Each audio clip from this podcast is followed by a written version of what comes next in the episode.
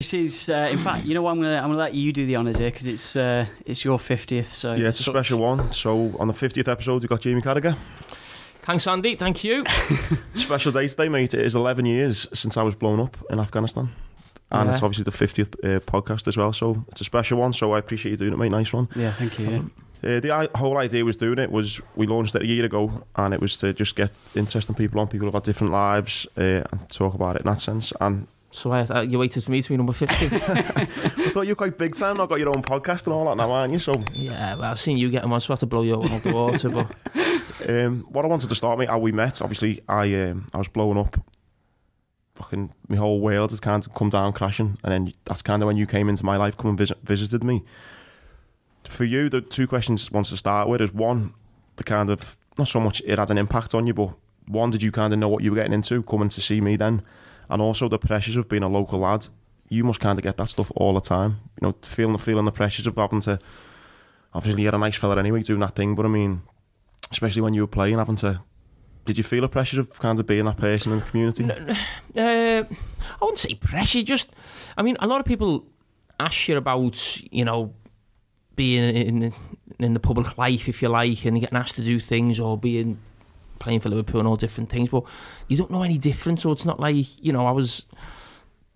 I went to school, and then a couple of years I was I was playing for Liverpool, so it wasn't like I had this long life of whatever, and then all of a sudden I was I was thrust into the the limelight, if you like. So I've always always had it, and I think where we're from in Bootle, uh, grew up there obviously, and it's you know it's a tough, rough area, same as anywhere in Liverpool, most places in the country, and I think the big thing where we're from is you know you don't forget where you come from, and, and you try and help people as much as you can. You can never do enough, you know. There's always something you could have done more or whatever, but someone you know, if someone's sick or a, a kid or whatever it may be, you, you go round. It was my father-in-law, wasn't it? Mm. It's normally actually my dad who people go to, and uh, you know.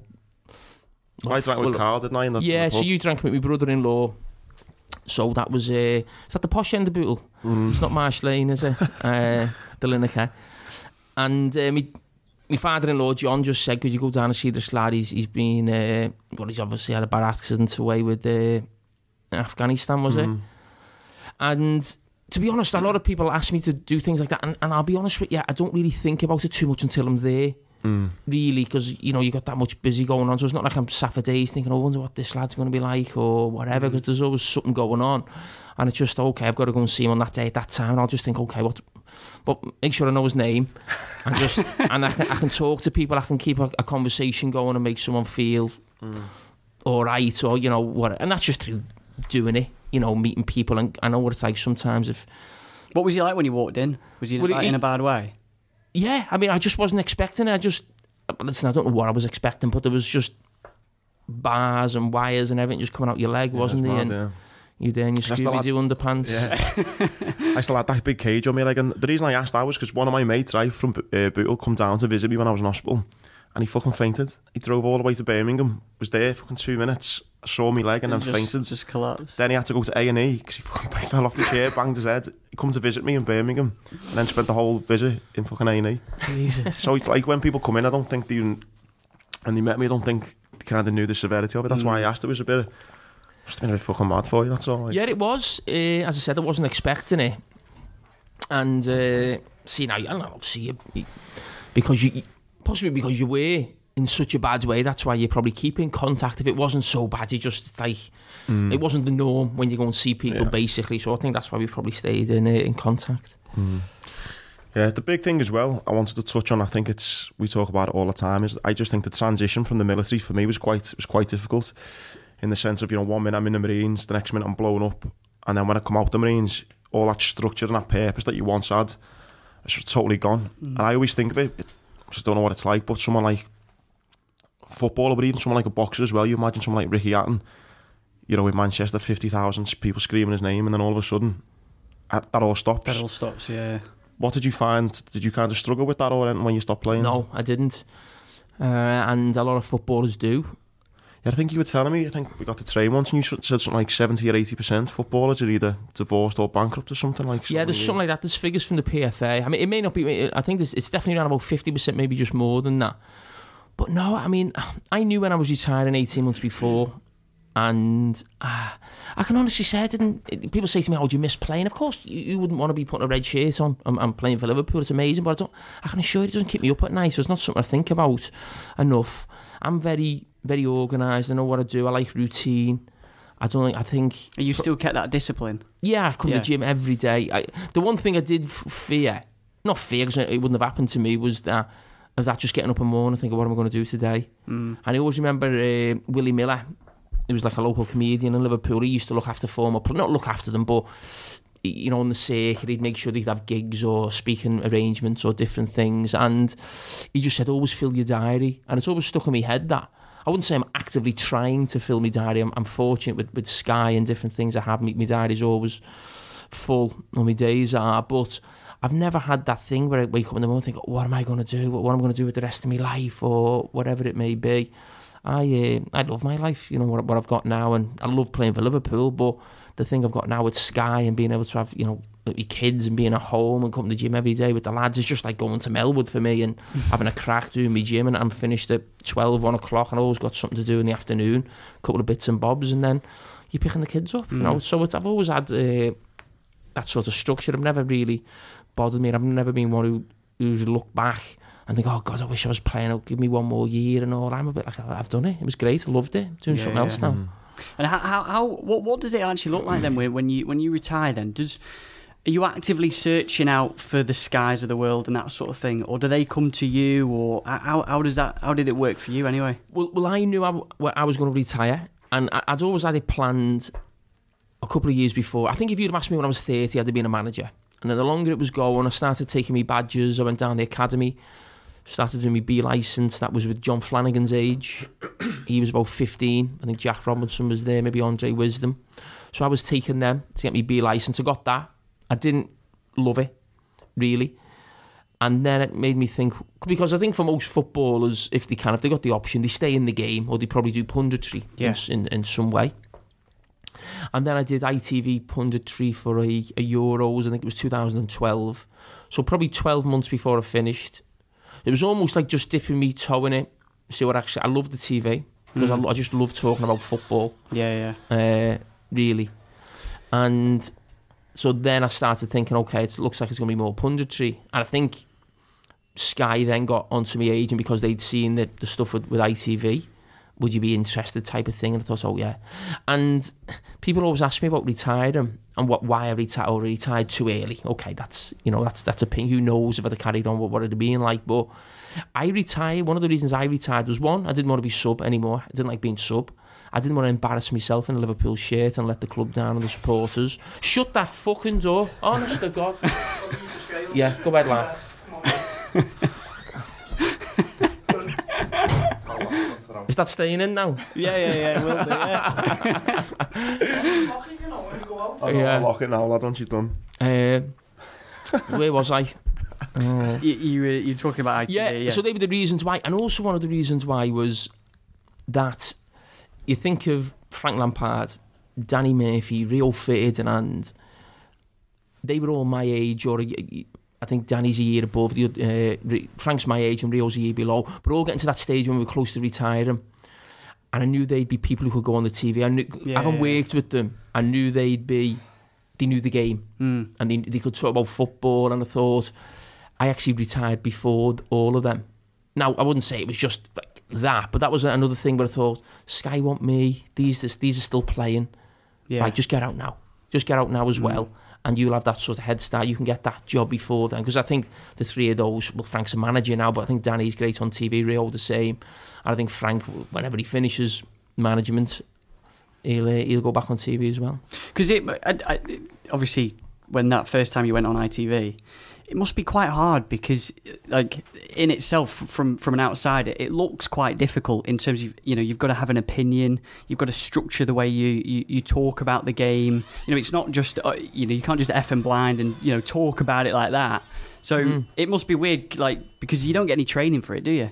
They don't like you don't have to do a journalism degree or you know none of that. It's literally No, like- but I, I, I learned so much in the in. I learned a lot that I still think about now with ITV. Really, now I think some people are made for TV and some people struggle with it. I I wouldn't. I'm not a nervous person, or I'll just give something a go, and it, I wouldn't be scared to be poor at it, and people criticise. Okay, it's not for me, but I wouldn't hold back in a in a say an opinion or talking about the game or different things. No, but you, you learn so much. Like a little thing. Remember the ITV thing was when a replay's coming in. You've got to be talking about that actual thing that's happening and not. So you might be talking about something else, and because you keep talking too long, they start throwing a replay in, and you're actually talking about something else. But what people are seeing is slightly different. So you might be Yeah, talking yeah. about a goal that's gone in, and you're still describing the goal, and the next clip they're showing is a keeper making a save. Just just a little thing that stuck with me. A fella told me after one of the shows, it just stuck in my head. It's pretty obvious in some ways, really, but. Uh, and then went to Skyline so much in those first couple of years now, and I'm probably at a stage now where I've been doing punditry for five or six years. I'm not going to change, and I'm probably not. I'm not going to get any better. I'm not going to get any worse. It's, this is what I do, and I'm no no one's perfect at anything. And there's mm. probably things I do that are not 100 percent right, but that's just my style. Mm. And I'm probably at the stage now when other people are coming to TV, I, I can pass on a little mm. bit what people passed on to me when I yeah. first started. Really about uh, when you make a point. Lock it now. Honest to God. Amateurs here, aren't we? Uh, so I think the thing about TV is you're, you're on TV for say a show's three or four hours, and you're going to say so much. People will only remember two things, the most two, three maximum. So you've got to know when the time is to to really go for it. I think if you, you're coming out with outlandish things and being really strong and aggressive on everything, it's a bit like if that's for the full show, it's too much. You don't want to watch Yeah, it. yeah, it is, And it just it's, it's rent a quote. You've just got to think.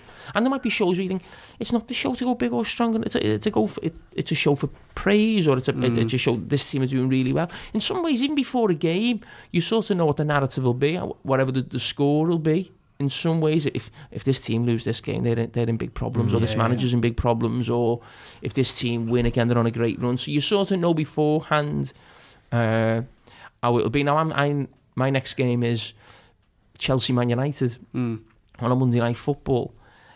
I already know two weeks before if Man United lose that game and lose badly, that's a big Man United night, and that's going strong on Manchester United Yeah, yeah. again. Yeah. You know, for them, probably unfortunately, but but with Chelsea, if Chelsea lost, it's not something you go massively strong because they'd still be in the top four, they'd still be ahead of United, or the, you you know you sort of have think, okay, I've got. It's like like maybe going into a game. You know, you're coming up against thing, and you know, oh, I've got to be ready for that one, or I've got to be ready for that. And I, I think a little bit like that with TV. Mm.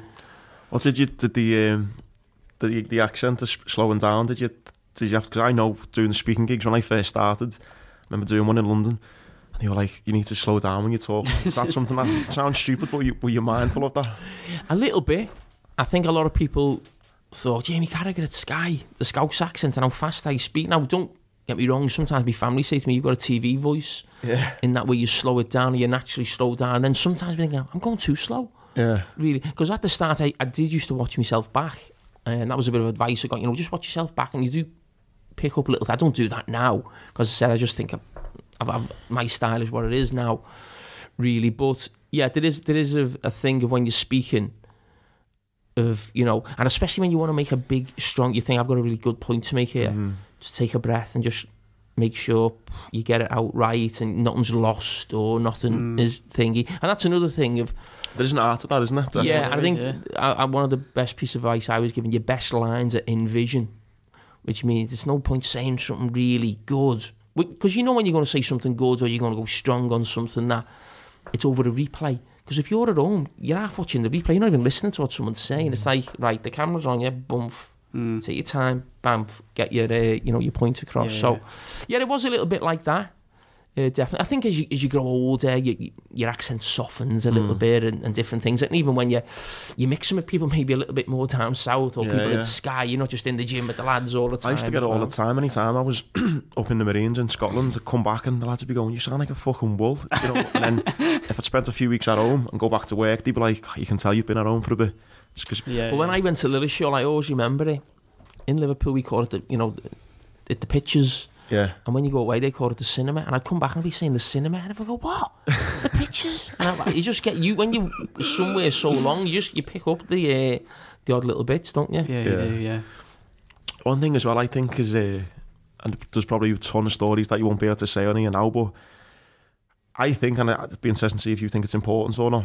In the Marines, when you passed out of training, you went up to your unit and you done something called a joining run.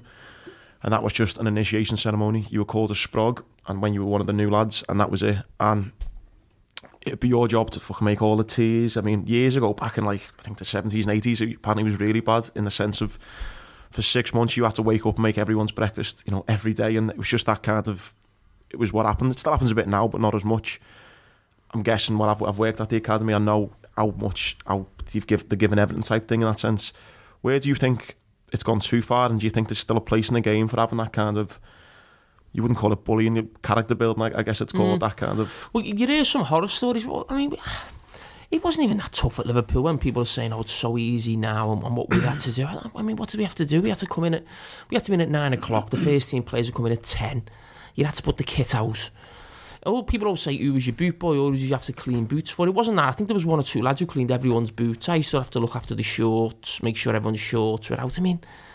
It was easy. It was, it was, not, you know, people have this thing that people were down toilets cleaning and, and stuff like that. It was certainly wasn't like that when I was uh, involved. And I have no problem with, listen, I, I never, and I think about this with pundits, I never be one of those people who say, in my day they did Yeah. this, and it, life moves on. You know, would I rather my son go to an academy or be cleaning a toilet or be outside working on his left foot? You know what I mean?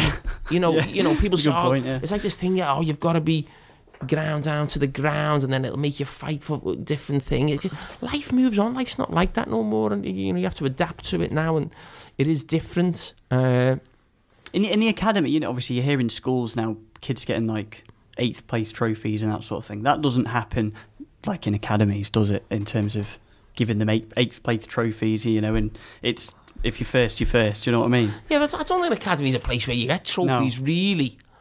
Uh, You know, like, like you hear it in schools, don't you? Like people, like the Like Yeah, I think- participants kind of medals. yeah, that's it. That's that's the yeah, that was winning looking for, yeah. mentality and stuff. I mean, I always remember when I was about 12, 13, we used to have like a an end of season thing at Liverpool at Anfield, and it was basically haven't got a certificate. Basically, that was it.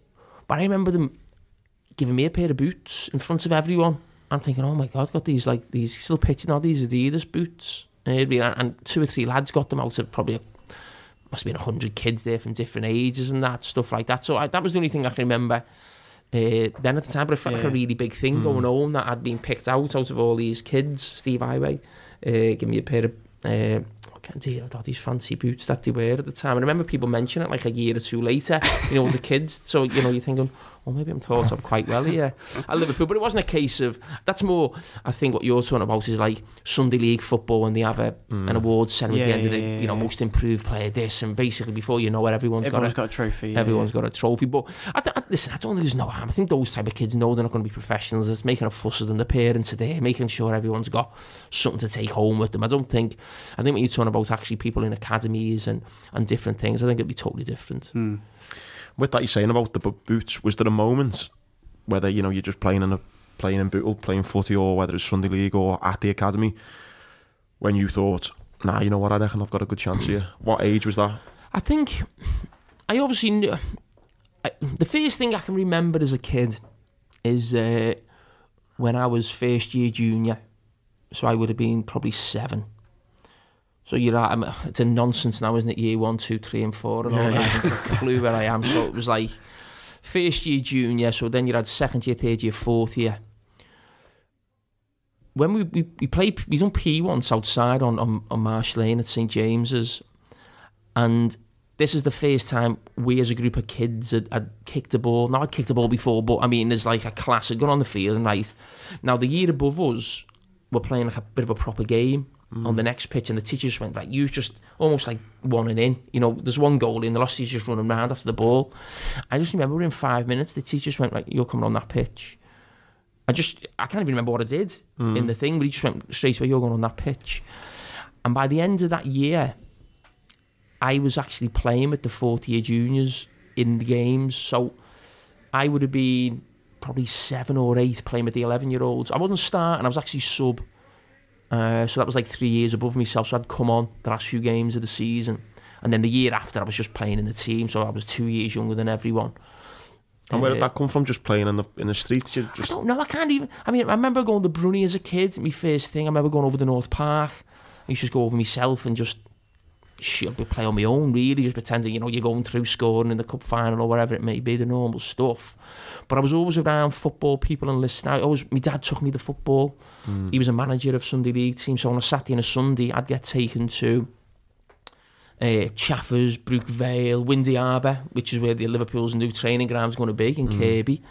Uh, all these pictures around Liverpool, I'd, I'd be there and uh, just watching my dad on the sideline. I'd be going in the van with the fellas, listening to them speak and talk about football in the dressing rooms. I can still, that smell of a dressing room, not a professional dressing room, I'm a Sunday league Mm. dressing room of men. of like, you know, it's filthy, there's mud all in and out the showers. I mean, it's minging, eh, but you just, that's, I can never get, as soon as you smell it, you think, oof, that reminds me of Yeah, Bill yeah. Stadium or Brook Vale, or it just takes me back to it. So, I, I think I was not, I was not the best at anything at the level of when I got to a Premier League level when I was Liverpool. I wasn't the fastest, I wasn't the best on the ball, I wasn't the biggest, I wasn't the quickest. Anything you can think, any box you want to tick, I was not the best at anything. But I don't think anyone at Liverpool had a better football brain than me. Mm. And I'd argued, and I think that's why I can talk about football on Sky. Uh, I would back myself in a, in a debate, an argument, remembering football. I had a fucking bet with you the other week. You fucking had me off with that. Oh, was you, it? Your football, like I don't think again, not as friends or you know as, as massive football fans, you can always remember games. But I don't think I spoke to anyone who's remembers so many games about football knows as much. But that's not a case of actually going home and reading up on it. Just I always remember games and what happened in games. I'm, I'm, my point of being is, I think because I was around football people from probably four or five years age, listening to men speaking about football. After my dad's game, we go back to the pub. I'd just be playing pool, you know, get a you know, glass of coke, crisp. People are getting drunk, talking about football. How have Everton got on? How have Liverpool got on? Watching the scores come in and just, Mm. you know, I was aware of, really aware of football and understood football. From I was going to watch Everton from 1984, so I was seven. And again, going to the game with men, speaking about the players, what who they think's a good player, who's a bad player, who you're coming up against, listening to fans in and around. Yeah, I just, I was constantly getting football chat, and I think that's why I possibly do the job that I do now. Mm. And as I said, I back myself football, mental, or certainly understanding the game as well as anyone I ever played with. Did your dad really push you? Was he sort of a pushy parent to one of those parents like Serena Williams's dad? I think really. Pu- Yeah, we speak about this all the time. Is whether that's kind of we spoke to Kev Ellison, his lad turned round and just said one day, "I'm sick of it. I don't want to play anymore." Mm. Do you find that was your dad, and what are you like now with James in the sense No, I that mean, to be honest, it's a funny one that. I don't think a pushy parent's a bad thing. Mm. And I said that to my wife, and I class ourselves as pushy parents, but not in a case, not in the sense pushy as in we take the kids everywhere. we don't, we don't, we don't think. Oh, I don't want to take Mia to dance, or do you have to take James to football? It's a bit like, no, we do. Yeah, we yeah. have to do it for them. Yeah. And maybe we not not we'll get the rewards, they'll get the rewards at the Mm. end. But and don't get me wrong, there was times when our daughter went to dance every night after school, still does. But there would be the odd time she'd be like, oh, I don't, and we'd be like, no, we're going. Yeah, You're not missing it. You're going. So if you class that as a pushy parent, yes, but not pushy as in. And my dad, it wasn't like that when I was a kid because it wasn't like at the academy every night. It was only going once a week. And you'd have Sunday football, school's football on a Saturday. But it wasn't actually get get in the yard and get the ball or we're going to Yeah, practice yeah. this. It was nothing like that. Uh, and I'm not. My dad. People always say this, and, and I find it strange when people say, "Oh, my dad's my biggest critic." I always hear that, and and in some ways they're trying to give off this image of like how uh, humble they are, or the dad's the biggest critic, you know doesn't let them give up with the station. My dad was my biggest supporter. I'm my my son's biggest supporter, and there's nothing worse. I felt, and my dad never done it to me. Was if I've played well, if I haven't played well, I don't want my dad telling me in the car what I did wrong Mm, yeah, yeah. or having a go at me or no, me, I've never done that. that. So that Mm. I think when people say pushy parents, I think they think that yeah. where if, if if the kid hasn't done well, you should have done this or you should have done. And my dad never did that Yeah, to me, yeah. and I've never done that to my son. I'll speak about it to my son when we get in the house, or just be careful with that. I'd never go mad at him. Say, Yeah. remember when that happened? Do you remember that thing where you, you sort of, you dropped off and he done this and he done that? Only be through my experience of being a player, Mm. because he plays in my position. I'll say, I've been there. I know what it's like. yeah, yeah. When that happens, you just got to be careful of that. That, but it wouldn't be a case. Now, there have been probably four or five occasions where I would wouldn't say lose me rag with them, but I would have a go at him. and that was only be an attitude thing. Mm. That was only be a case of you didn't look ready, you didn't look like you wanted to play today, you didn't look like. But if someone makes a bad pass or someone makes a mistake, or that's, that's, that's football. But I, I, don't, I don't think pushy parents is a bad thing. I think we've put a. Uh, I almost feel like I've got me and my wife feel like we've got our life back in some ways, Nicola, Mm. because we were the kids are just leaving school now, and it's almost so James goes to Wigan every day in the morning, he gets taken there, brought back, and we watch his game of a weekend. Whereas we were going to his training four times a week, got to get him there after school, get him back in the house. Mia was going dance to town, so Mia's probably got six months left before she's going to performing art school down south. So we won't have that to do it of- yourself. I know, but that thing of like watching Pointless or something like that in the house or whatever it is. The cha- I prefer the chase actually, but Yeah, we've started watching that the last six months because before that, we'd be getting the kids at four o'clock. Running around like lunatics, she'd be dropping me, and I'd be going with James. We'd be getting back in at seven, eight o'clock. We basically we wouldn't be sitting down in the house till Mm. the earliest eight o'clock. Sometimes the latest half nine, Mm. ten o'clock as me as sometimes dance went on till half nine. Mm. You, you mentioned the attitude thing before. I- I- Obviously, I imagine that your kids have a different sort of grow. You know, their their sort of lifestyle's a little bit different, maybe from when you were growing up. Do you, do you try and like instill a little bit like? Do you try and ever sort of discipline them, sort of maybe like how you used to be? Do you know what I mean? Because sometimes I feel that, you know, if if if you know, I luckily went to a really nice school, and so Tom went. Tom went to a private school. Let's get that out there. no, but it's you, you know you you there's an element, isn't there, where you don't want them to become, you know, something that Well, to be Yeah. my kids have gone to private school, and I was always like, "Don't put your kids in private school," and not because of you know talking about education or you know political parties and stuff like that or the money. It was more a case of actually who are they mixing with? What type of person are they going to yeah, be? yeah. And I've only learnt now. I'm, I'm friends have asked me, you know, you know what can the best they can do for the kids. It's not about who they're with. It's how you bring them up. It's how you mix with them. Now, when I was a, uh, when James was a bit younger, I was worried about. Oh, he's going to be. He's not going to be one of the lads, really. So I'd be taking him down the brunny, playing five aside with the kids. But and it, he did make he made mates there. He had mates at school. But James is a lad's lad, really. I don't. And his mates are not really from his school. He had mates in school, but his mates are from outside school to go to the other schools. yeah, yeah. Uh, probably like we went, ah, James goes to the match, the away games with Liverpool. Can you imagine the people he's mixing with? And, and I think it's nice to get that nice balance, really, of, uh, you know, that sort of gritty type of people who, who go on the match, you know, who I grew up with, but also there's nothing wrong with people say, oh, privacy school, let this this kid or someone wants to be a doctor or, well, what's wrong with that? I Yeah, mean, what yeah. is, you know, these type of people. Uh, and, I, and I think it's nice, and I'm lucky now where I'm in an environment where I can come to the gym and it's rough in here, the one-liners, the banter, everyone's taking the piss out of each other, and it's brilliant. It keeps you grounded and that. But it's also nice for me to then to go to up to Sky and see someone who's producing a show, who's probably a different type of person, Yeah, yeah, yeah. and you get that different type of you know people in your life. And I think it is it is Mm. nice to have a balance, and I think that's what what our kids have got. So I'm, Mm. I'm not worried about that one. No, bit. no, yeah. And I'm still getting fucking rinsed from when I had my Uncle Albert shout last week in the gym. Fucking the banter in this place. um, one thing for me when I was playing, you talk about levels, and you've never, you said you probably had the best football mind.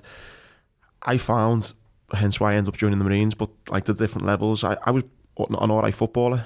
Always playing Sunday League. We our team was winning the league every season. I was getting Player of the Year, and they had trials at the academy. And again, I, I never ever thought I was going to make it or I was great, but I always knew I was I was a good footballer.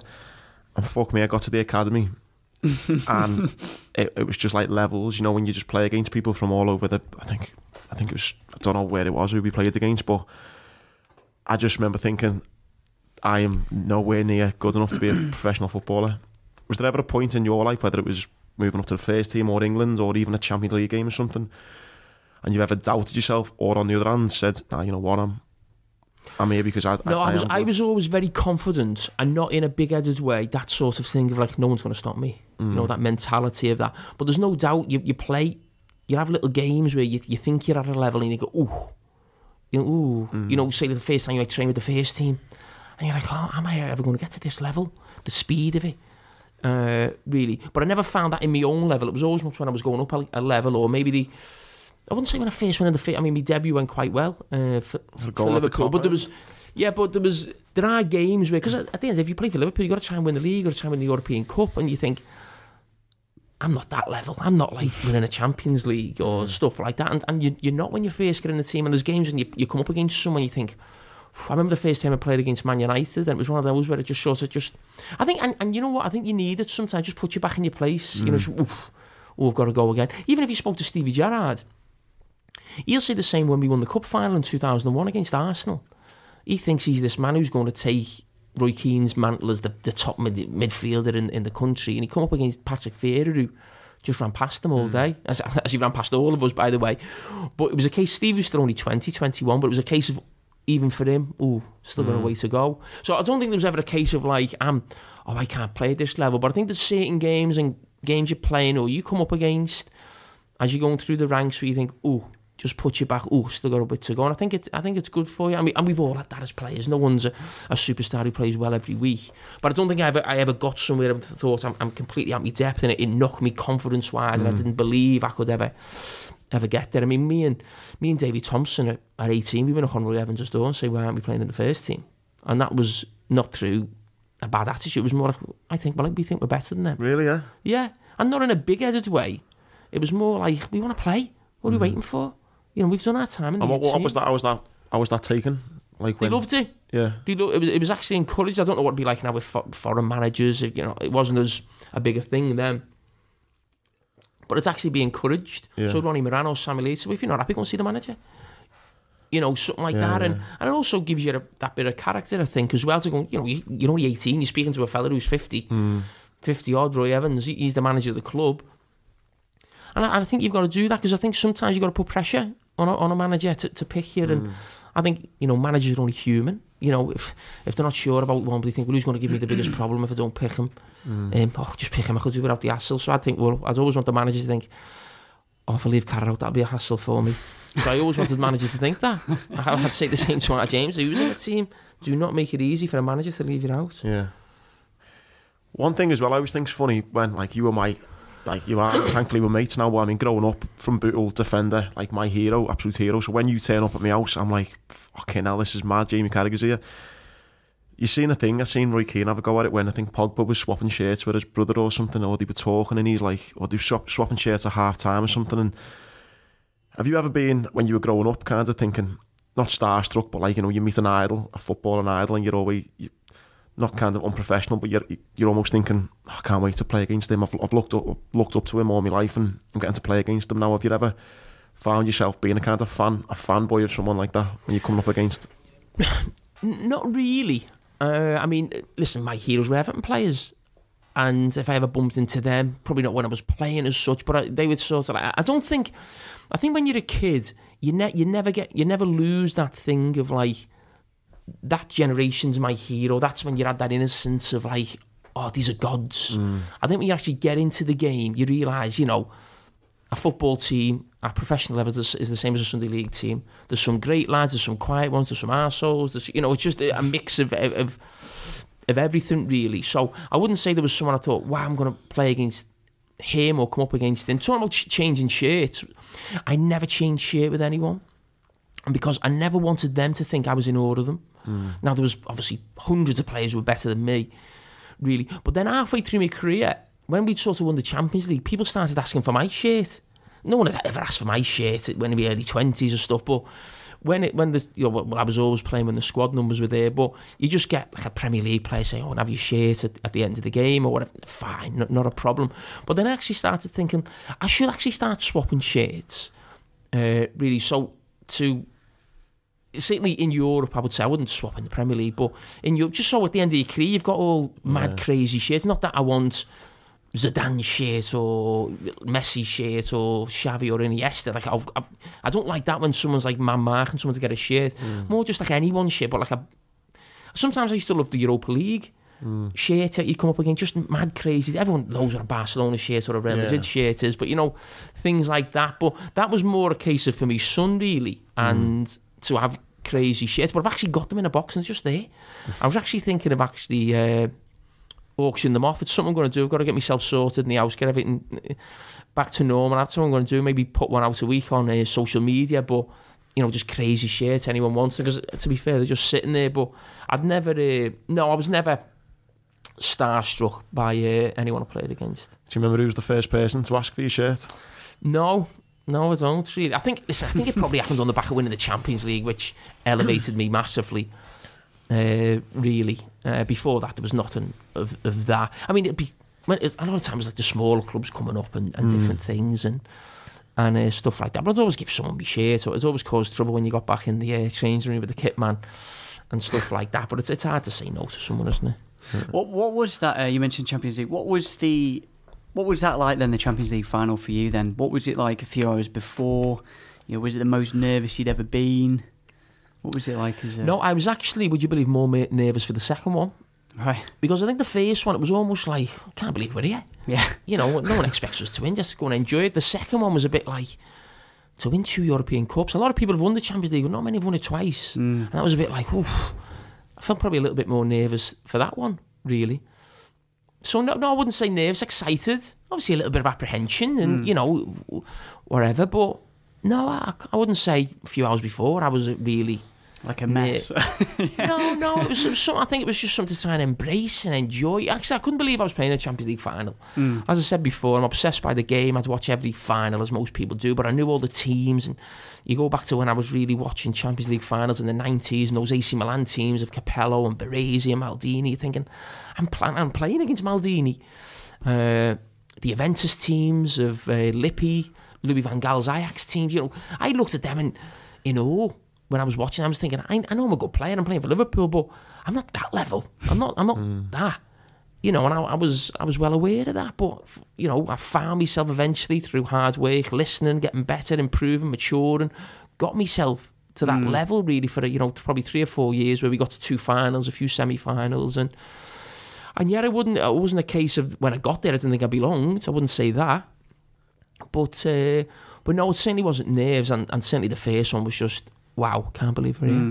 What what do they what do the managers do? Do they try and hold you back from? Because obviously now you've got social media and you can hear about you know what people's opinions are before the game and things like that. Would they try and like mute all that out as best, or would you ever try and find it, or is that a dangerous thing to do? Well, it was only papers then, Yeah, wasn't yeah. it? Really, I think it is completely different now. I think for the Champions League final, we'd always go. Normally, you just go the day before the game. There, we'd go two days before. I think, hmm. and, and I don't think that was nothing to do with the press. I think that was more to do with just being in the streets of Liverpool and your family around you, and then you know you just being, you know, it's just let's get away in a hotel Yeah, yeah, yeah, and relax. Uh, whatever. To be honest, I don't think it made too much difference when we went away that early because sometimes you'd be bored in the hotel. You'd be, sometimes it's too long. You sort of want the game to come. Mm. So if I was ever a well, I'm not going to manage a team in a Champions League final. I'm not going to be a manager, but I'd just just carry on normal like what we've done in the semi, what we've done in the quarters. I think sometimes that is a problem where you sort of just sat down in a hotel room and it's it can become a bit. Yeah, but I think yeah. Tottenham, I think Tottenham did that for the uh, the one against Liverpool last year. Last I think year, they yeah. went there like two or three days before, which I thought that's a problem. That's not good. I'm not saying that made a massive difference. Because. I actually think Tottenham played quite well in the game in some in some parts, but I wouldn't have certainly wanted that. Just plays on your mind that waiting game. yeah, just wait, waiting round, waiting round, and that. No, With that though, with the pressure, what was I bet it was more more stressful trying to get everyone tickets for Istanbul and things like that. As as a you local get you lad. get 25 tickets for the final, so you, you get covered. uh, Normally, a game at Anfield, you probably you could always you got four comps and you could buy six. I think I used to always get the four comps and buy four, so there'd always be eight people who'd go to the game. Now, of course, a final. There's people. Yes, there's people coming out the woodwork, but there's people who want to go. Like me mum. My mum never watched me at Anfield play for Liverpool. Really? She she watched. I think she. I think she might have went to one of the semi-finals against Chelsea, and she watched the Youth Cup final. But that's the only time mum went to Anfield. And maybe my last game ever for Liverpool. So I think she probably went to Anfield three times. But people like that are going to go to a final. So people who don't normally go to the game, you think, well, okay, I've got to give them a ticket. Yeah, yeah. My wife, my wife probably went to Anfield ten times. Really? Yeah. Uh, Nicola probably went 10 times, yeah. And a lot of that was, maybe it might have been a little bit more. I think me last season, I think she started going the last few games, taking the kids to try and Yeah, make them remember it because the kids were still young, but definitely not more, more than 20 times uh, to Anfield. Uh, no, but, and, and to be honest, going from 8 tickets to 25, it normally, it covers everyone. What is that like though? the likes of Trent now, you know, being that local lad where how do you find it where and obviously you were a blue, weren't you, growing up, but then now playing for Liverpool, what was it like that pressure? Did you kind of you going into Melwood every day was did you feel, you know, it's all right for you if you're fucking if you don't, if you don't have if you have a bad game, you know, you're not from here type thing. Did you did you feel that kind of and Well, again, I, I didn't know any different. I did speak to Michael Owen. I remember Michael Owen once saying to me, "I just, I just don't know how you live in the city, or you know, oh, I've got to get away. I'd have to get away." Really, in some ways, where you know, we back over to Chester or different things. A lot of the players don't move move away outside. I think Trent might have just moved just outside the city as well. I don't know if that's a, something in that, really. But I was right in the heart of it, and to be honest, I didn't know any different. I think the, the were times of my career where the fans were on me back a little bit. Really, when uh, maybe they thought I wasn't good enough for Liverpool or I wasn't playing. I think I was a very consistent player. I think it was if I ever got stick, it was a case of is he actually good enough? Certainly when I was playing fullback. And someone you mentioned Trent, he won't have had that yet because the team have been so successful. Now I don't think anyone's ever going to say he's not good enough now, but there will become a time for Trent when it doesn't go as well for the team, for him, and he'll start getting questioned for different reasons. It may be, oh, he wants to leave, he wants to play for Barcelona, or he's more interested in England, or different things. It may be a different type of criticism to, to what I had at, at times when I first started for Liverpool. But it will come, and it's you know it's not, and you've got to be strong mentally to play for Liverpool. And I always think that the biggest thing is not the ability, it's just strength mentally, mm. because so many players come into Liverpool who started well, and all the fans will be going, "Oh, this player's great." This, and as soon as they'd have a bad time, and they get a bit, they'd fall away, completely fall away. I think Jerzy Dudek was a little bit like that. I think there was a centre back who gets laughed at called Bjorn Kvarme. Remember him, yeah. When he first came in, me and him made our debut on the first the same game against Aston Villa. He was he actually got man of the match, even though I'd scored and I was this kid. He was in the team then for the next six months and was the best player. And Liverpool nearly won the league that season. He then had a bad spell and completely fell apart. You know, and he just never ever recovered. And, and it, people talk about him now. I'm just thinking it was a mental thing with that lad. Mm. It was a mental thing, and there's there's other players I could mention, but I've seen it before, and that's that's if you want to you want to play for Liverpool, and you, you stay as long as I did. It's not the ability; it's the mentality to, you know, to fight off opposition in your own club for your own place. Different managers coming in, proving to them again. You know, to, to stick the crowd. Now I'm loving now Jamie Carragher, Istanbul, or the send off I got at the end. But I'm not daft. I remember what it was like at certain times, mm. and I'm not saying the supporters were wrong. That that's football. You know, you, some people get stick and and different things. And if you're not playing well, and it's playing for a big club, you're on the back pages every week, and that it was tough at, at certain times, but that that's why I think I, the why I stayed there because I was that strong mentally. Mm. One thing I speak to uh, spoke to Brian Reid at the match, and I was like, "Oh, I need some questions for Carradine to put to him." And one thing he said, and he said, and he said, pressure on it. And I just, I've never really thought of it because I've heard you saying in interviews that no one ever kind of came in for you to go. But you're talking about getting stick when Gerrard was getting the stick about going to Chelsea and all that, and it's oh, traitor and all this shirt getting burnt and stuff. If someone had come in for you around that time offering silly money, would you have ever been tempted? No. No, I wouldn't. Bar- And- Barcelona, like no, someone no, outside well, there. well, listen, I, I wasn't, I wasn't good enough to play for Barcelona or Real Madrid. You're one of the best defenders around 2000. No, I know, but what I'm saying, listen, I could have played for AC Milan or Inter Milan or Juventus. I couldn't have played for Barcelona or Real Madrid the way they play. Hmm. I don't think I would. They wouldn't have. I wouldn't have been. Daniel Agger could have played for Barcelona or Real Madrid. Hmm. That's what I'm trying to say. I was. I was like, listen. I know how, how good I was at a certain level. I'm not going to get carried away, but I know at my peak, I was in a group of defenders that included a lot of English defenders, which was probably Rio, John Terry. You think of Paolo, Nesta at AC Milan. There was basically for three or four years, it was either us, Man United, Chelsea, AC Milan, or Barcelona who were going to win the Champions League. Real Madrid had gone off the scene for a few years. And I was probably Liverpool's main defender and the main defender in those other teams. So I was sort of competing each year for the Champions League best defender, if you like. I, I never ever won that, but I was always in the, the top six or whatever. So that, but no one ever came in for me. Uh, my agent never said. But would I have gone? No, I was obsessed with. You know, you, I know you love your Italian defenders and all that. You, I think of the game. What if AC Milan come in and said, Yeah. "Look, Listen, Nicola, we were one Nicola of the starts best- looking at places in Italy Yeah. and all that." yeah. Listen, can you imagine me living in Italy? Let's be honest about it. The kids. Listen, I, I was obsessed with being a one club man very early, really. Not be and, and being a one club fan uh, one club man for me at 21 was like the best thing that could ever happen to me because that means I've had a great career because I've stayed at Liverpool. I, when I'm getting in the team of 2021, I'm not Michael Owen, I'm not Robbie Fowler, I'm not Steven Gerrard. You know, they probably know if I want, I can stay at Liverpool for the rest of my career hmm. if I want to. Whereas I didn't have that. Whereas I've got to fight to stay. And when I, and I used to look at Baresi and Maldini. And I love that thing of players who just think of the club and you just think of them in that shirt, that uh, red and black shirt, hmm. those two players. And that's why it always hurt me when Robbie left. In that you sometimes look at someone in a shirt and think it doesn't look right. Hmm. And I, I, I wanted to be known as a one club man.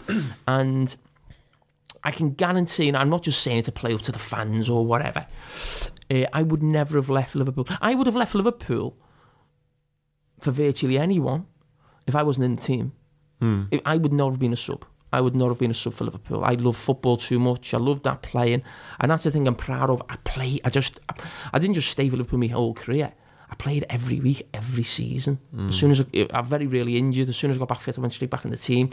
So yes, I would have moved if a- manager didn't pick me, and that's probably one of the reasons why I probably retired when I did. Uh, but no, I'd have never have left Liverpool. No, I mean, no, I, I- just I wouldn't have done it. No.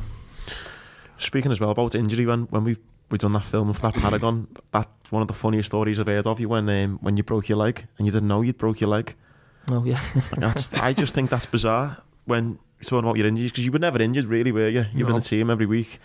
I just find that bizarre you can break your leg and then wake up the next day and go, still a bit sore, this, you know, and then get told the next day. Mhm. Is that again? I, know you've got to be lucky with injuries, but I always remember in that interview we done then, you were always saying about, and again, it comes back to mindset, which you said, if this injury takes three months, I want to try and do it in two and a half months, I want to try and do it in. Is that again, you think, the mindset with your injuries? Yeah, I mean, I, I, I hated being. And listen, every player hates being injured. I never pulled a muscle in my life. My initial reaction when someone in a Liverpool dressing room goes into the, the physio and says I'm injured is the lion. I can't Really? get that one behind. I can't. I can't stand people who are injured. I can't stand people who are sick. I don't get sick. Touch You wood. don't, you don't touch get ill, no. the odd, the odd thing, but would it stop me doing anything? You know, when people say I'm not playing. You know, when I, I see a game of football and say, "Oh, uh, you read the team out, he's not playing." It happened to some Liverpool players, and uh, Klopp will do the interview. Why is Lovren not playing? Oh, he's ill. Ill. How do you miss a game of football because you're ill? yeah, but what if he's got a cold? You miss a game. You, you don't miss a game for Liverpool if you've got a cold. Yeah, it's You right. I should have said flu. whatever it is, you don't. Uh, I played at Birmingham once when I had the worst I'd ever had, and I probably shouldn't have played, but I played and we got beat actually. Uh, we got beat 2 0, and I didn't train the day before because. So that was the worst. That must have been the worst thing I've ever had. But I still played. I, you don't miss a game because you're ill. Uh, so that, that's my. I've always had that thing. Well, that's probably why you have done the you know 737 games, whatever, because of that. Well, I had I had injuries. I had an injury. The first big injury I had, I felt my knee in pre-season. Nothing, nothing happened. I was just jogging on a golf course, seven in the morning. We used to do seven in the morning with Houllier. We do a run, then we do a gym session about half ten, then we play football in the afternoon. So three sessions in a day. So the first one, not a pain, just like a, a feeling in my knee. What it was, just carried on. I went to see the doctor. He just said he actually. I remember what he said. He said it's called housemaid's knee basically women get this through cleaning, being on all fours, cleaning, just on. I said, okay, so not, not major. Just carried on, carried on. It ends up being tendonitis, and I had to get my patella tendon cleaned out. But it got to a few months in the season, and the Champions League kicked in. So I'm starting to feel this now. It's getting a little bit more sore. And I, uh, I thought, well, I'm, I'm not missing games. We're in the Champions League. And then at the end of the Champions League, it was it was the first time ever there'd been there was two group stages, and the second group stage was after Christmas, and it was Barcelona, Galatasaray, and Roma. And when the draw came out for that, I thought I'm not missing them games. So I was I was actually on two anti-inflammatories a day. so I'd take one before I went to bed, so that in the morning my knee would be all right, and then I'd take one before training to get through training. I'd done that to the end of the season, and I had a spell in January, the end of January. I remember this, the fans getting on me back a little bit. I wasn't playing well, and it was like, I can't say I've got a knee problem. How bad's that look? You come out and say, I'm not 100% fit. And plus, I still want to play. I still want to play in these champions. And I, and I got through it, and I missed the World Cup in the summer uh, because I had to have an operation. And the day of the operation was the day Zidane scored that volley at Hampden in mm. the Hampden Park for Real, Real Madrid. Madrid. So that was so I went to Colorado with the Steadman was his name, so cleared me knee out. And my thing was like, I've got to be back for the start of the season. Forget the World Cup, forget England. I've got to be back for the start of the season. And I played a pre-season game, but I wasn't quite.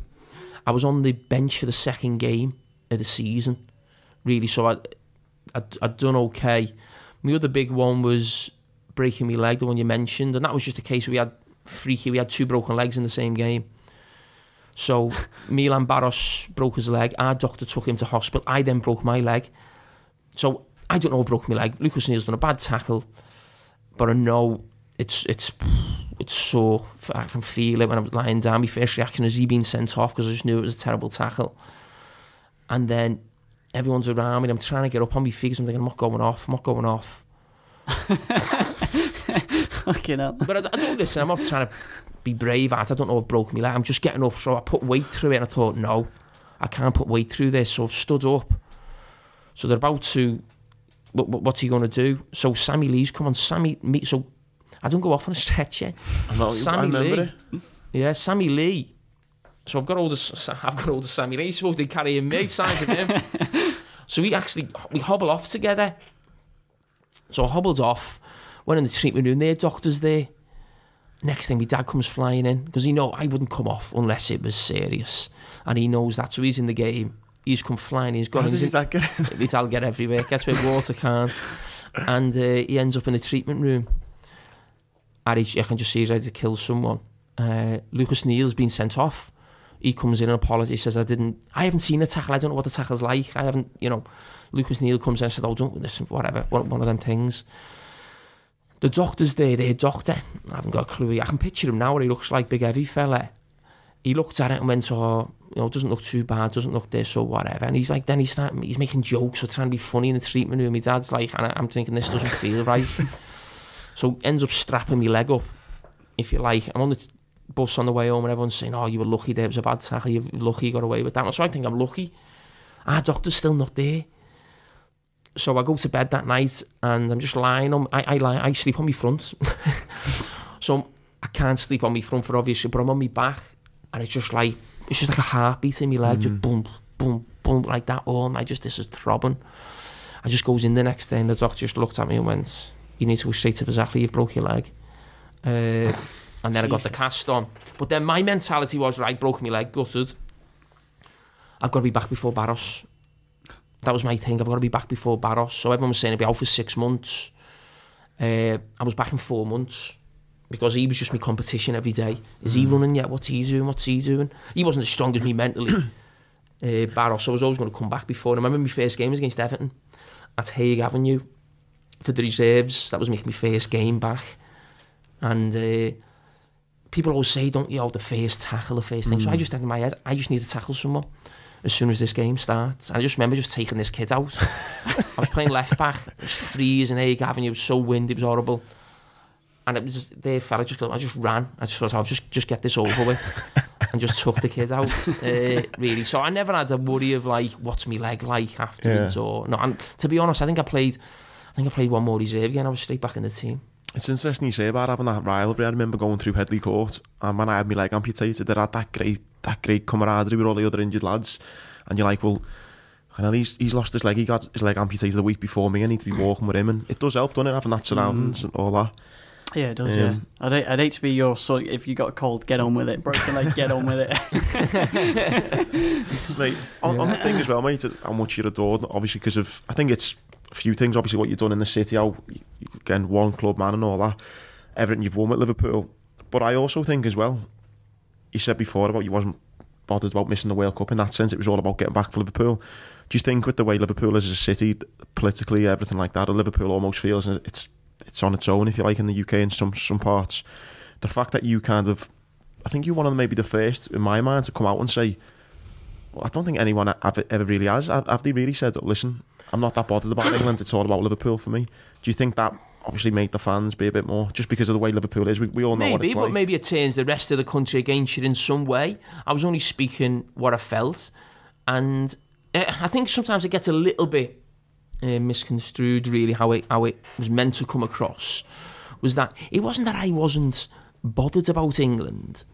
I wanted to play for England because I just thought that's another level I need. And I never played. Now, maybe my mentality of what I had like that was not this, that England was the be all end all. Meant I didn't have a great England career. I didn't do enough for England. Now, I was up against strong competition, certainly in the position. I think if I was probably playing now, I'd probably get 70, 80 caps. Mm. I don't think it's as strong at centre back now. But when I was playing, it was world class Mm. defenders there, and John Terry, Rio Ferdinand, Sol Campbell, what he was doing at Arsenal, Ledley King, Jonathan Woodgate. There was so many great players. Uh, so maybe I sometimes think, you know, because you think about it, I played for 17 years for Liverpool. No one took my place. No one was like over my dead body. Anyone take my place? I wasn't like that with England. Mm. If I didn't play, it was a bit like, all right, I've got to live. I'm going back to Liverpool. We're playing thingy on at the weekend. So sometimes I think did that mentality stop me having a better England career? Now, what what I meant by the England stuff was if I played for England and didn't play well, it, it, it, I'd be wound up, same as it would be for Liverpool. But Liverpool just got you in the stomach. It was just like, oh, felt like bad, you know, really bad. And I can only say I felt like that with Everton as a kid. If Everton lost, it really hit me, you know, like it really, oh, it took you a few days to get over. And England never did that to me. Mm. And I can only go back to, as I said, being a kid. If you'd have said to me in 1986, I'm watching my first World Cup, the Maradona handball, would I have rather Everton won the league or the or the double? That Liverpool won the double that season, but Everton were fighting for it. But I was an Everton fan as a kid. Would was I have rather seen Everton win the double or the league than England win the World Cup? Yeah. Hmm.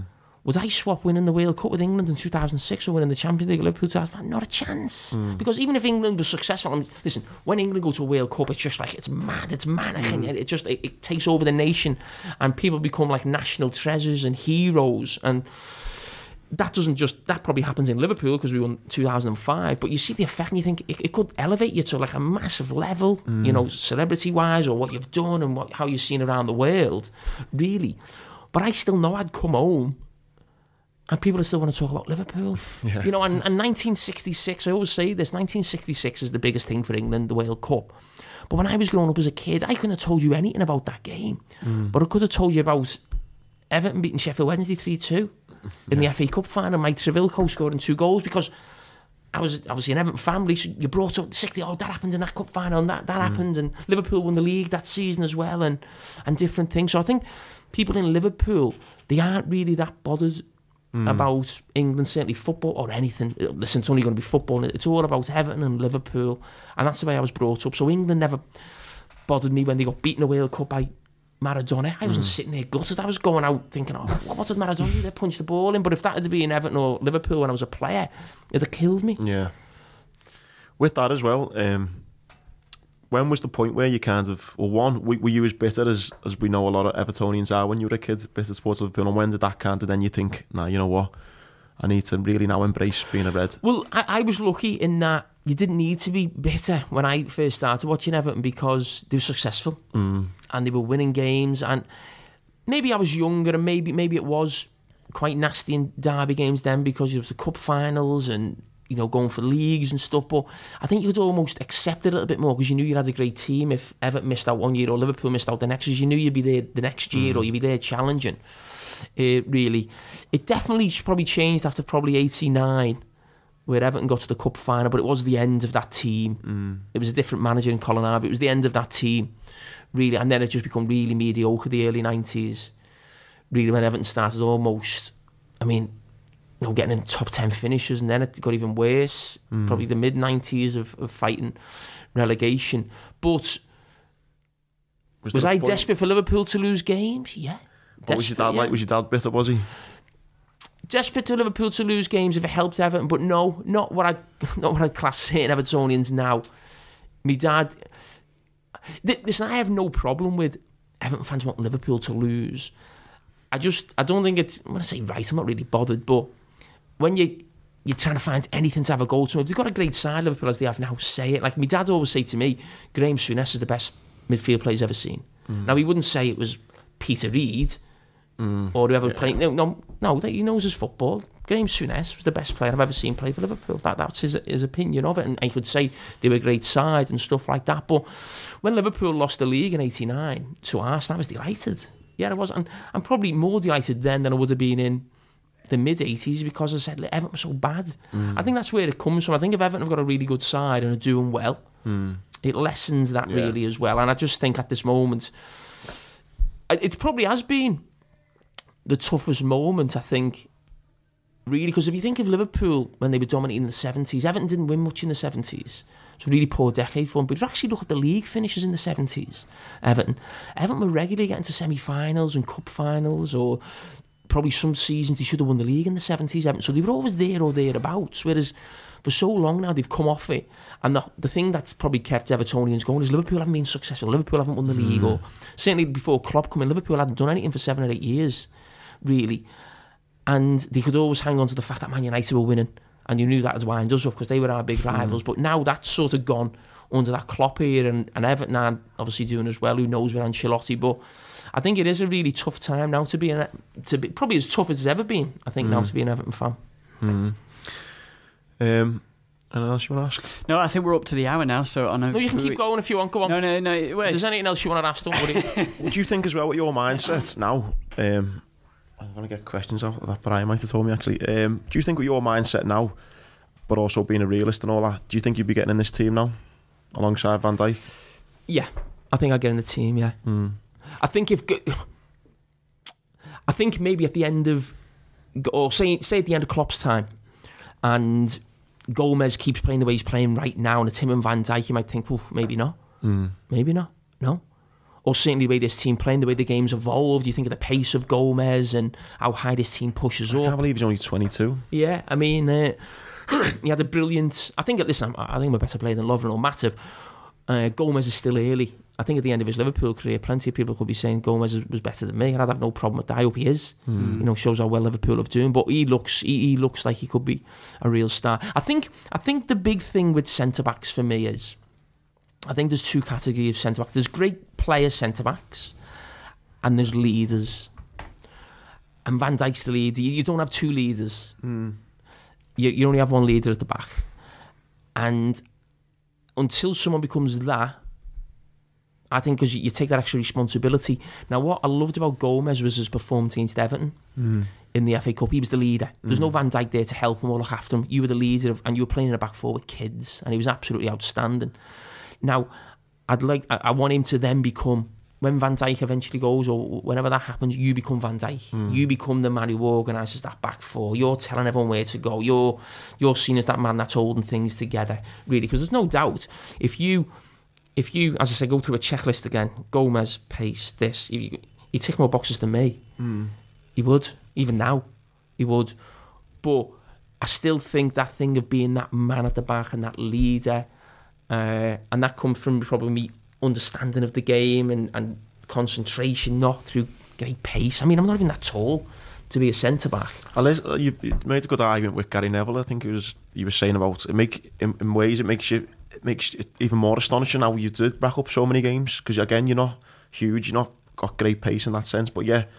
you- You're known as you're one of Europe's best defenders. It's it's a lot, isn't it? You think? Yeah, like I mean, say. and I tell that that was just in my head. I'm, I'm not one of Europe's best.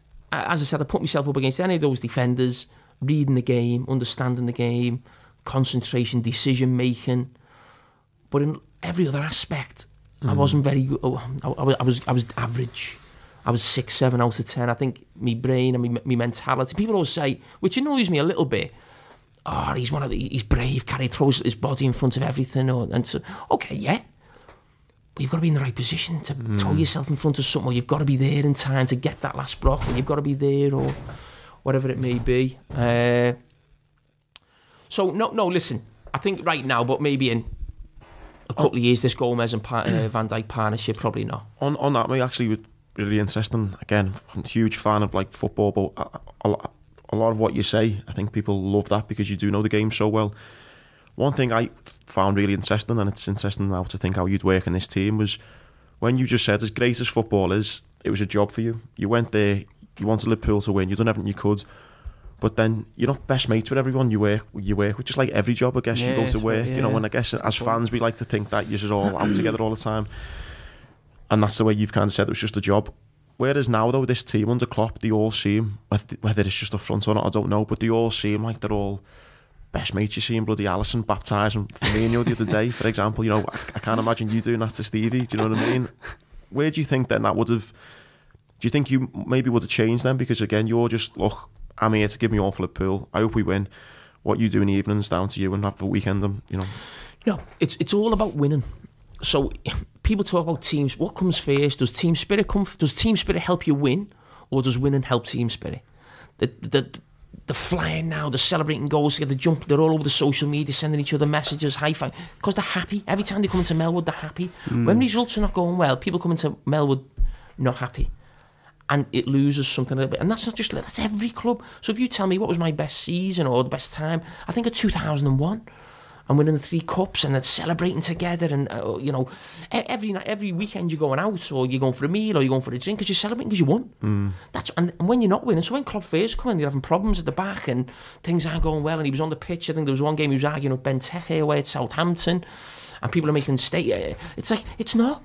Anyone who tells me the team spirit then it's like the team spirit is, is, and people talk about the old Liverpool teams and they were all going out, Terry Mack and Souness and Dalglish is there and the bands and they get together now and they all love it because they're winning every week, they're winning everything. yeah. So you're happy, everyone's celebrating, everyone's in a good mood. No one's saying it was your fault for that goal, he's letting us down. Yeah. Why's the manager picking that team? Everyone's mm. happy and that's where it comes from. That's so when, when we were doing well, we had brilliant, loved it. The things we had when it wasn't going well, everyone's down, everyone's pointing fingers at someone else. Well, we need to sign someone else. We need to do this, and that, that's where it comes from. But don't get me wrong. I think I think Jurgen Klopp, as a manager, has a big impact on that because I think he's such a positive person. And when things aren't going well, he always he chooses the right words as well to lift uh, people. But a massive thing is is is how how you know the team's doing. What was that like then? That well, on the Monday when you went back into training and, you, and you'd lost, was it like was there a dread on Sunday evening of I can't be asked? yeah, I mean, to be honest, that's what I don't miss. I'm, I, I used to hate that where, I mean, I watch everything, football, read everything. And we'd have those bad results where you don't want to read anything, you don't want to watch match of the day. And it'd be like, that's my routine. I want to know everything that's going on. But it's almost like I can't watch it. And you're trying to put it out your mind. And and uh, I, I, I love that, that I'm not down in the gutter anymore. I think if I was a manager, because I, I think as a player, I thought like a manager. I think I took defeat like a manager when people always say players now going to manage say, oh, it's well worse how I feel when we get beat. I think I felt how they feel now as a manager when I was a player. Mm. And it took me a while to get over it. And I actually saw a sports psychologist about it. Did you? Yeah. Yeah. Uh, because it was just taking over my life. And actually, you won't believe this. This is when I was playing at my best. Because I almost got to a level where I was playing that well and I was in my peak where I thought, I can't have a bad game. I can't let the team down. If you're going to big European games away, when you knew you'd be under pressure and be thinking, I have to play well here. You're away in the mm. Nou Camp, or you're in the Bernabéu, if I don't play well, we're going to get beat. Mm. Or I've got to really, you know, and I was putting that much pressure on me. I remember making a mistake away at Atletico Madrid. I played really well, and this ball got knocked, and I lost it in the floodlights. And I didn't know where it was, and I just stopped. And before I knew it, someone had just spun round me, goal. We drew on one. And I just remember afterwards, you know, you're just like, and it was just like, I can't go on like this. I've actually played really well against Aguero, Forlán. I played really well. I've lost the ball. Nothing I could do. I lost it in the lights. But I'm thinking, I can't make a mistake. Hmm. At this stage in my career now, I'm, I'm, I'm, I'm too good. I don't, and I say, I don't mean that in a big headed way. I just felt I was at that level where I've got to make sure everyone else is, you know. And I just thought, no, this can't go on, really. And it, it helped me, but it didn't help me in that it didn't change anything. We basically got down to the fact of I'm the player I am because I've got a terrible fear of failure and it just drives me on. I always think someone's going to take me place. I always think the manager's going to try and replace me. I always think, you know, even no matter how well I play, the next game's massively, but I've got to play mm. well the next game. You know, so it didn't really stop, really, but it just made me think, well, okay, that's the player I am. That's made me who I am. There wasn't any conclusion that he came to. That, you know, this is how you need to think differently, or No, you just, try and you talk about things, and sometimes it's nice to get things off your chest. But yeah, of sometimes course, yeah. you talk to your dad or your family, they don't, they don't, they don't know what it's like to play at elite level. It's hard, it's, mm. you know, when you speak to someone who's spoke to other sports people who worked with England, he worked with Manchester United. Uh, players there. He had actually a good relationship with Roy Keane as well. And sometimes a lot of it is just getting things off your chest that you you, you build up really. You can't- I can't- it just as a fan, I, I couldn't imagine the pressure of like, especially again coming back to being a local lad, still living in the city, and knowing you've got that pressure, and it's it's relentless, isn't it? It doesn't stop. Yeah. You know, every day in the gym we're talking about footy. Liverpool don't play now for two weeks, but still, every single day must be must be when you're at that level, it must be draining. there's no switch off, I guess, is there from? No, there isn't, and it, I, you find it tough. I said I didn't know any different, but you, you do find it tough. And you've had a bad result.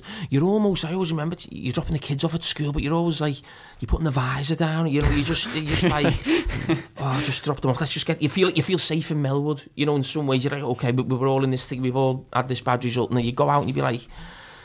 And you would always get people who say something, you see, never Tony. This something's never too bad or something or whatever. But now and again, you'd have people come to you, you know, really, not so much you're this or that, but more like, what else going on? What's going on? I mean, I always remember dropping James off at the academy, and there was a lad there I knew. And we, the night before, we'd lost to Chelsea in the Champions League, but it was only the first leg. We were nearly going, I think it was 2009, I think we lost at home 3 1. Ivanovic got two goals from set pieces, but we still had the second leg. But we were we were top of the league. We were winning it. We'd only lost one game all season. And he just said, "What's going on?" I went, "What do you mean?" He said, "That last night. What, what's going on? Needs to be fucking need to sort it out." I'm like, "But that's it. We just you know we just had a game where Chelsea scored two off corners, and we would and you just like that's the way it is. That's the way it affects people." And it, it was, and I say that's probably. Or I do, I do love when I say I love my life. I'll never have the highs that I had playing for Liverpool, but I'll never have the lows that you have where it's just like you feel sick for days and it's just oh god honestly Yeah, I remember Pe- Peter Crouch on his podcast. He said there was, I think he was on on the bus and he was looking into a pub drive on on the way to a match, and he said he was looking and there was a guy having drinks with his friend. He was like, "What I'd do to just be in his position now without you know that build Mm. up before and just wanting to be that other person." You know, as Yeah. crazy as that is, but you, you know, you, you do forget. yeah With with the um, thing as well, with your knowledge of football, why why would you not? I've heard you say like oh, for, for some of the things you said there, the pressures and stuff like that. But look at you and Gary Neville, two of the you know, you work so well together. You're so good at talking about football, know it so well. Would you not ever think, no, I'll just give it a little go? There's lots of reasons why not uh, I've never moved before so you look at Steven Gerrard now he's a bigger legend than me at Liverpool he doesn't go and get the Liverpool job straight away it may come in the future but he has to move to Glasgow Rangers so he's away for a family probably five five nights a week. I don't want to be a manager enough to be away from my mm. kids and my wife five times a week. I just don't mm. really. Where would I have to start? So let's say for instance at the best I get a team at the bottom of the championship. Would I rather manage a team at the bottom of the championship or or have the best job on TV? Mm. Really? I mean, I think I've got the best job. I love my job, and I, and I don't think everyone's got different opinions on pundits, but Monday Night Football is the best football show on TV by a mile because of the concept, the way it works, it just everything. But not because of me, because of what it is. I think whoever does it, it's, it's a brilliant show, and I just think am I going to move me kids or move away from me kids to manage at a level I've never played at? That feeling of great ups or great downs, Yeah, yeah, yeah. that yeah. roller coaster ride again, or have that job going to the best. Sta- I was at Tottenham yesterday. What a stadium! Commentating on Man, uh, Yeah, yeah. Man City, Tottenham. Just you're there in the arena. It's just it's amazing. And the fact that I can go to big games, watch, give me opinion. Uh, getting, I, I do really think that the media is a massive part of the game. I don't think it's separate. I think we're all part of the game, really. I think we are a huge influence on the game, good or bad. People may not like our opinions, but I think people listen, and I think it does affect certain things. And uh, That Monday Night Football has changed the way football fans. I think some of the debates you'd have on it, they're unreal, aren't they? I think I've texted a few times. We've had certain guests on, and it's so amazing just to hear people who know the football game, they, they played it, and now they're talking about it, and they're just giving fans things something that you don't even think about. And I think that's why it's made it a success, hasn't it? Just because It's a brilliant show. I think what makes it great is it's not every week. So when it is on, it's like, oh, Monday Night Football's on. Uh, less is more. And I just think we want to. I think pund. I thought I could be a good pundit because when I used to watch pundit, I think I could do better than that. When I mm. was a player, if I'm being totally honest, I don't think the detail was there. Some people may now think we go into too much detail. You sometimes get that thrown at you at times. But saying on the Monday Night Football show, I want to take people into the the the manager's debrief of a game. So on a Monday morning, a manager may go through the game with his back four, his full team, go through the goals.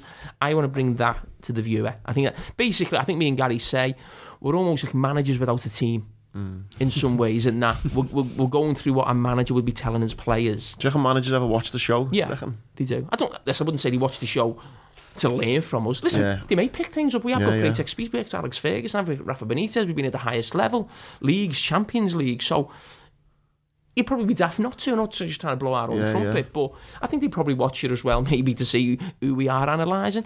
Could they actually are they playing the team the following week on something we're analysing, Mm. or look at a goal that they they can see it or what they do. It's, yeah, I think I think it's it's a show that I think football people watch really, and, I, and that's the thing where I absolutely love Monday Night Football, the actual detail that you can go into, because anyone can talk over a goal. Oh, great goal! Look at that finish. He just volleyed that past. It's, just, it's boring to me. That mm. Mm. you know, I, I I love going into the. De- I don't know where else it can go because everything moves on. What's the next level of detail when we can go to, or are we actually at a, a point now where it's actually, if you go too far, you're actually taking it's it's it's maybe too complicated for fans. But I think supporters now, I think they want that, and I think there's so many supporters of clubs now, bloggers, people on social. I think social media have been massive where fans now can actually prove that they're not idiots who just turn up, pay the money, and, and get disrespected by clubs. They've got an opinion, but listen, there's different opinions, but you can. You, fanzines were Yeah. always good The uh, Anfield Wrap of that, yeah. but now podcasts, you think of you know the Anfield Wrap. Obviously, I Everton and Liverpool ones, but I'm sure all every team in the country's got them. So they are aware, and, the, and when you listen to them, you think these know what they're talking about. This is not, you know, just outrageous comments. So I think what we're giving people is what they want, but actually for us, as always, what can we do more? Where can we take it next? What can we, you know, you never want to be sort of seen as standing still, basically, i in anything you do. Those, those debates as well. Like, uh, what's it like when you you know loads of ex Liverpool, ex United lads? What's it like with like Roy Keane, for example, the other week? Do you know what I mean? Is it kind of once it's stopped filming? Is it like it was it was intense that thing? Yeah, it was really funny when we stopped the one with, with Roy Keane. Uh, my, my first line was poor Frank Lampard. Frank Lampard got through into this debate from nowhere. He's probably just at home eating his Sunday dinner, watching a game, thinking, "Oh, this result's gone for us, man. You've got." And then Keane just two footed them. Uh, but Roy Keane was funny actually. Uh, in the break and at the end of the show, he's, he's, he's a great fella, and uh, he was just looking at me. He said, You've come in fresh. He said, "It's like a sub coming on. He said, I've been sat here for seven hours. he must have thought I got the better of him on something. That's what he said. He said, I've been sat here. He said, like a sub coming on and changing the game. He said, oh. So I think he'd be ready for me. We're doing uh, Monday Night Football together for uh, Chelsea Man United, which will be hilarious if Lampard could get a good good win against Man United, which will be funny. But no, I think you've always, always got to remember it's not personal. Let's not forget we're on TV. Yeah, yeah. You want to make a good TV. The fact you've brought it up, the fact it went everywhere on social media, is means that's what, what it is. So we're not the pro, you know the game, the, the players on the pitch. That's mm. that's the football. We're giving our opinion, but it's also TV and, and what's good TV and debates and pushing people. And to be honest, sometimes I go in there just to just to needle someone. Mm. You know, I think the best thing I love doing is actually co-commentating and then going in the studio after the game because they've been together all day. The others giving their opinions and you're commentating. You, you, you've watched the game. You've watched the game from a different angle. Yeah, yeah. You know, different. You've got different things, and it's just good to just. And it's also nice when I'm sat there when Gary comes in or someone else comes in. It just there's a different opinion. Something's different in the studio, and it's uh, that's what I like coming in. You just like, and sometimes you even think yourself. You think it's a bit flat in here, isn't it? Right, bump. yeah, Wallop. Throw a little grenade in. yeah. Well, why? Just that, that- that's the best thing you can say in Pundy. You know, someone say why, and just put them on, put someone on the spot. Then Yeah. okay, well, and then he'll think, well, I've got to put him on the spot because he's put, and they just bump you're off, and then uh, away we go. No, it's great. Um, and conscious phone's going as well. Last thing then, who's going to win in the half marathon? Are we doing? Are you doing it? Yeah, Sam. Oh, you doing it? He only done it because I was doing it. He's like competitive, isn't he? Uh, I to be honest, I felt me calf the other day, so I'm having a week yeah, off. hang on. Whoa, Yeah, yeah, what's he yeah. say about being sick and injured Yeah. and stuff like that? No, well, what I didn't want to do is get injured and miss it.